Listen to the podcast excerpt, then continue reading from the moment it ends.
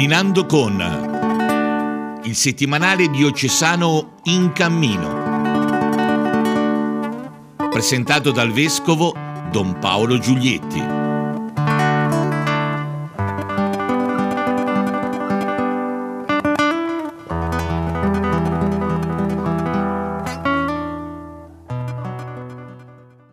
Cari amici e cari amiche, benvenuti a questo nuovo appuntamento con il nostro settimanale diocesano in cammino. Questa volta eh, lo sfoglieremo parlando di diocesi. Eh, in effetti ci sono diversi articoli dedicati ad iniziative di carattere diocesano. Innanzitutto eh, la notizia che eh, un laico della diocesi è il nuovo economo e un direttore è il nuovo, e un diacono, scusate, è il nuovo direttore amministrativo. Eh, c'è una foto in prima pagina con l'ingresso, il bel portone del 500 che eh, è ancora oggi l'ingresso della curia e poi a pagina 3 eh, si presentano i profili di questi nostri due nuovi incaricati diocesani, uno dell'amministrazione della diocesi, il secondo invece della eh, consulenza alle parrocchie e a tutti gli enti ecclesiastici come ufficio amministrativo, i loro profili, eh, la spiegazione eh, delle funzioni dell'economo e del direttore dell'ufficio amministrativo, eh, un piccolo box con gli auguri dell'ex economo diocesano Don Carlo Francesconi, ora in conferenza episcopale italiana, che riassumeva in sé entrambi gli incarichi, e infine eh, i componenti del Consiglio per gli affari economici e eh, del Consiglio di amministrazione dell'ente eh, diocesano per le opere di culto e religione. Quindi una pagina destinata all'amministrazione della diocesi e alle figure che eh, ne sono appunto incaricate. Ma torniamo alla prima pagina dove c'è invece la notizia sulla settimana dell'unità dei cristiani che si è celebrata a livello diocesano con una serie di iniziative che hanno coinvolto i ragazzi, le comunità, gli adulti e che ha visto anche la presenza del responsabile nazionale Don eh, Giuliano Savina che è venuto, è venuto venire a condividere con noi questa, eh, alcuni momenti di questa settimana, in particolare quello dedicato ai ragazzi. Eh, eh, in prima pagina c'è proprio una foto del momento conclusivo, la preghiera nella cappella eh, del Palazzo Arcivescovile. C'è poi sempre in prima pagina il ricordo di un vescovo eh, della diocesi, l'arcivescovo Antonio Torrini, che 50 anni fa, all'età di 94 anni, eh, è morto nella diocesi di Lucca. Eh, c'è anche un piccolo ricordo della sua opera eh,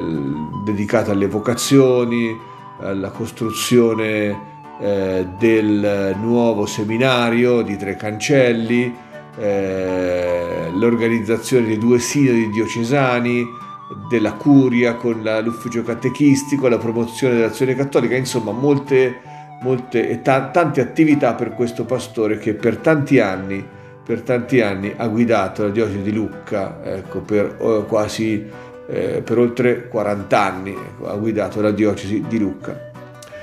Si parla ancora di diocesi eh, nelle altre pagine, nelle pagine che seguono, eh, perché si racconta a pagina 6 di eh,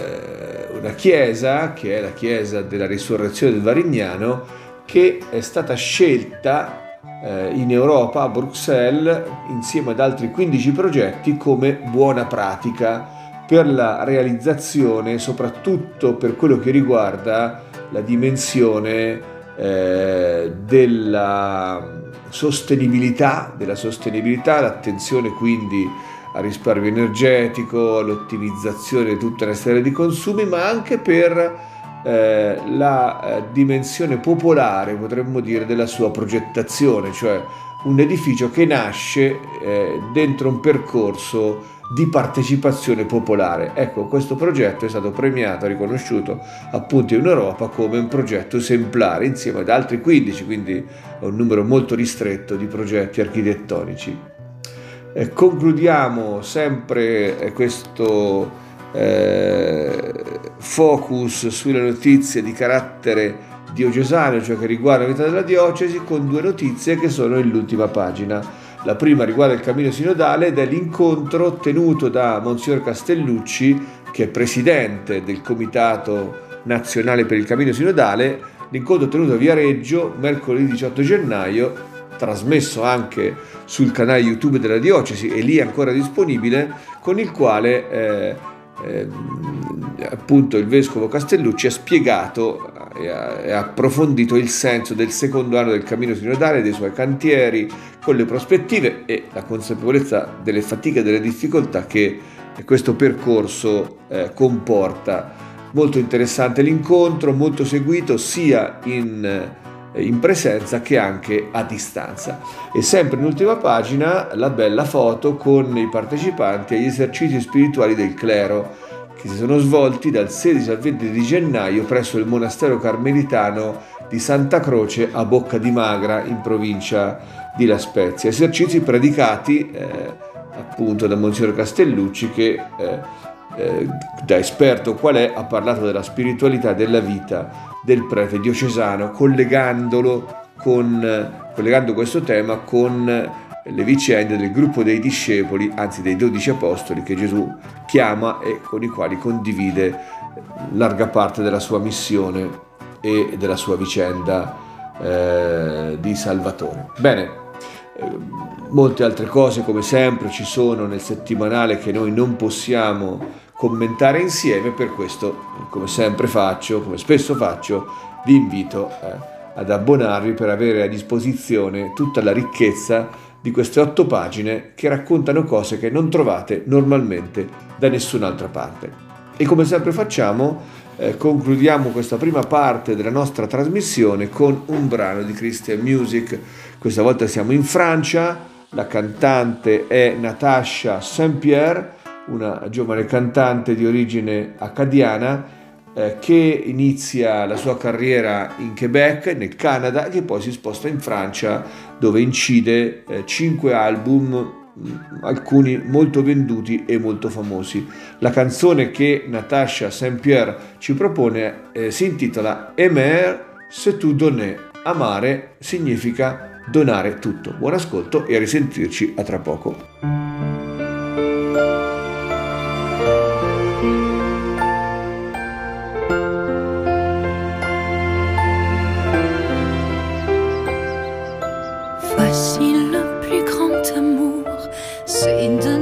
sa vie pour tous ceux que l'on aime. Et ceux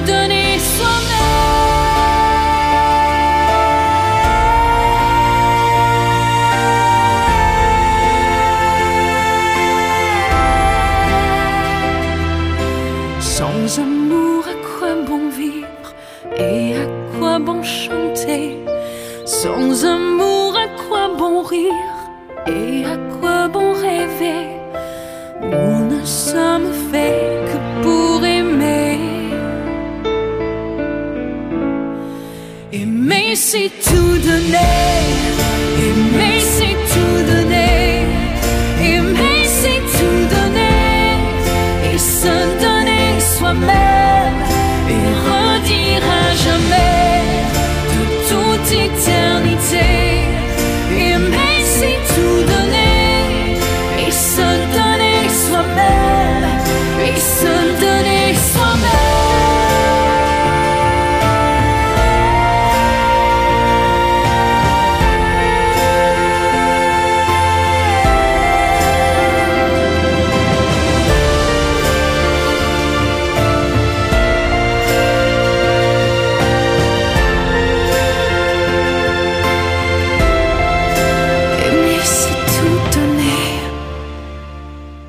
Eccoci di nuovo insieme, cari amici e cari amiche, per commentare, come sempre facciamo, una notizia tratta dal dorso regionale Toscana Oggi. Siamo a pagina 21 per commentare la giornata mondiale della radio. Eh, l'articolo è di Lorella Pellis, eh, c'è eh, un, eh, una presentazione del, di Radio Toscana, la radio eh, che fa capo alla diocesi di Firenze che si ascolta in tutta la regione, nata nel 1993 con il nome di Radio Monteserra e che oggi è molto ascoltata in tante eh, zone del nostro territorio. Ma la pagina 21 è aperta da un box che parla della giornata mondiale della radio perché eh, era il 13 febbraio del 1946 quando fu trasmessa la prima trasmissione radiofonica dell'ONU e quindi eh, si commemora questa data come giornata mondiale della radio e il tema scelto quest'anno da, per la giornata 2023 la radio e la pace. Ecco, un tema particolarmente attuale perché la radio è stata molto usata eh, in tempo di guerra, ma è stata anche grande strumento di pace, diffusione di notizie vere, di collegamento tra le persone, di eh, messa a disposizione di un grande pubblico per la prima volta delle opere dell'arte, della letteratura, della musica, insomma un, un grande strumento di, eh, di crescita e eh, di eh, senso direi di comunione tra le persone, la radio. Ecco, radio Toscana oggi, Radio Toscana, eh, che compie 30 anni, eh, svolge questa funzione eh, di, eh, con, con, continuità, la funzione di, di, proporre trasmissioni che facciano crescere, che informino, che soprattutto creino ecco, senso di comunità nella nostra, eh, nella nostra regione. L'articolo di Lorella Pellis dà voce a diversi personaggi del clan di Toscana oggi eh, che si occupano dei vari aspetti, scusate, di Radio Toscana che si occupano di vari aspetti di questa emittente regionale e di area cattolica. Bene, eh, vi ringrazio come sempre della pazienza che mi avete dedicato eh, ascoltando breve, questa breve rassegna dei nostri settimanali e vi do l'appuntamento pross- al prossimo fine settimana per eh, leggere insieme eh, il numero 5, il numero 5 che uscirà appunto settimana prossima del nostro settimanale regionale e diocesano. A risentirci e grazie.